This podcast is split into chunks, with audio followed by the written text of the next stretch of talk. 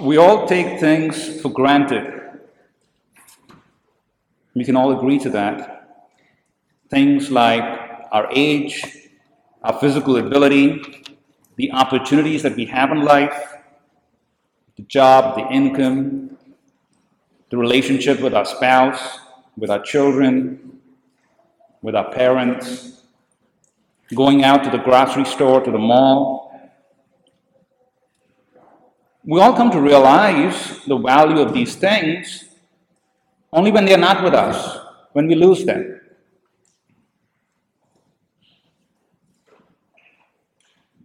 Have you felt, ever felt like losing, you know, when you've lost everything?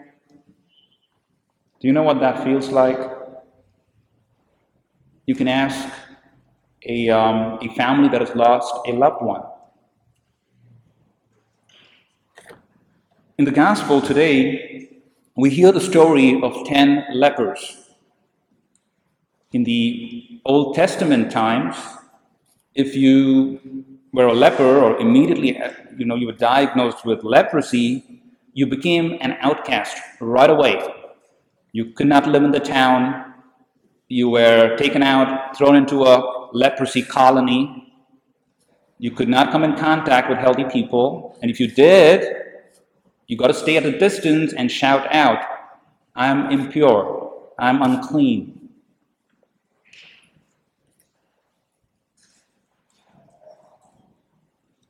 Those of us who have, you know, contracted, you know, this in, in, in our modern times, COVID, and lived in isolation, can, in a sense, identify themselves with the, with the leper of the Old Testament. You know, we probably lived maybe a couple of weeks, you know, now it's five days and a little bit more. But, but imagine living like that for the rest of your life. I mean, I, I, I mean, I cannot imagine myself living like that um, you know, for the rest of my life. I know how little, uh, you know, I became when I when I was in that situation. Plans that I had made had to be changed. You know, um, things that I wanted to do but I could not do.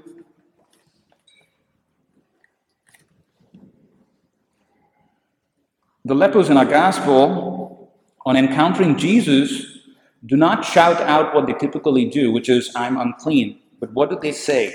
They say, Jesus, Master, have pity on us. And Jesus you know, heals them. He says, Go show yourself to the priests. And they go faithfully. It seems like these men, these lepers, were men of faith because, you know, they just responded. But what is interesting is what happens after. Nine of them, after they were healed, never came back to say, Jesus, thank you. There was only one who came back and said, Jesus, thank you for what you've done. So these were men of faith. You know, they lived their faith because they went to Jesus, asked for help, and just were obedient to what he said. But they failed in the test of gratitude. A thankful and grateful heart is a beautiful heart. Sociologists say that it is not what you have uh, that makes a difference, but rather being grateful for the little that you have. We could have many things, you know, big bank balance, a great car, uh, a lot of money, big house, but we could be bitter people. But there could be somebody else who has nothing, but because he or she is grateful for the little that they have, Maybe, the, maybe the most happiest people.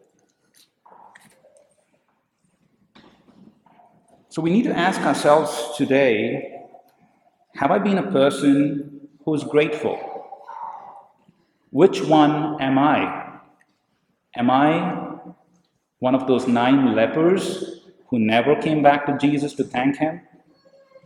Or am I like, or am I like the one who did come back to thank Jesus?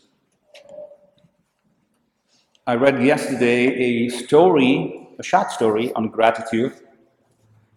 There was a blind boy who sat on the steps of a building and was begging for money. He put a hat you know, by his feet and was begging.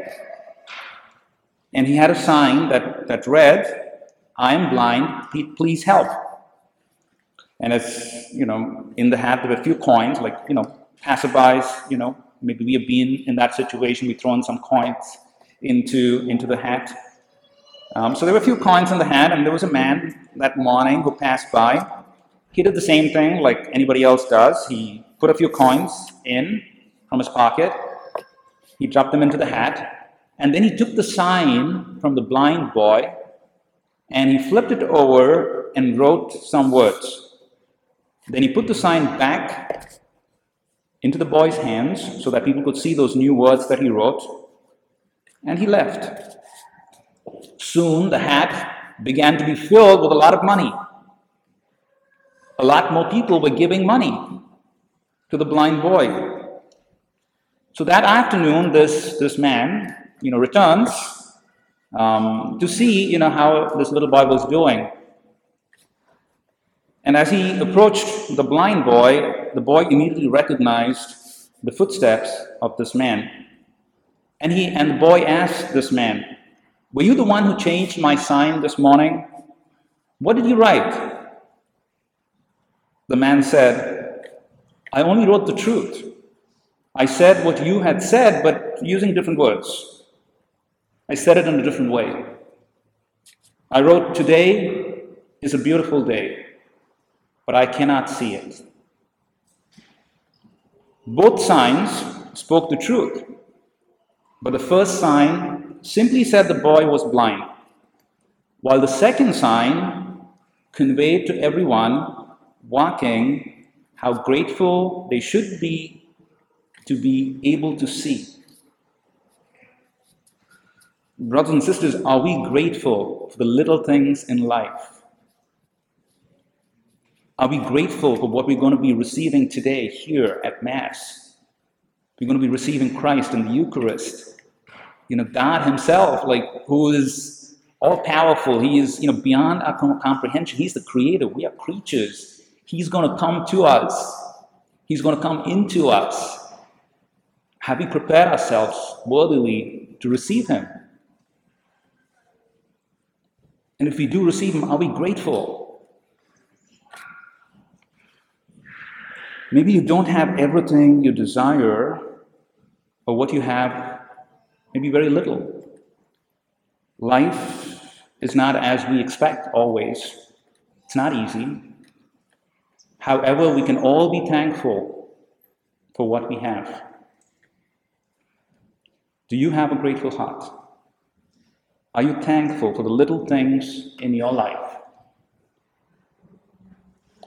Let us take a few minutes today as we receive Christ in the Eucharist, as we're heading back, going into our pews. Maybe we can take a few moments truly to be grateful to, to, to Christ for coming into us, for giving us this opportunity. Though unfaithful, though sinners we are, that He comes to us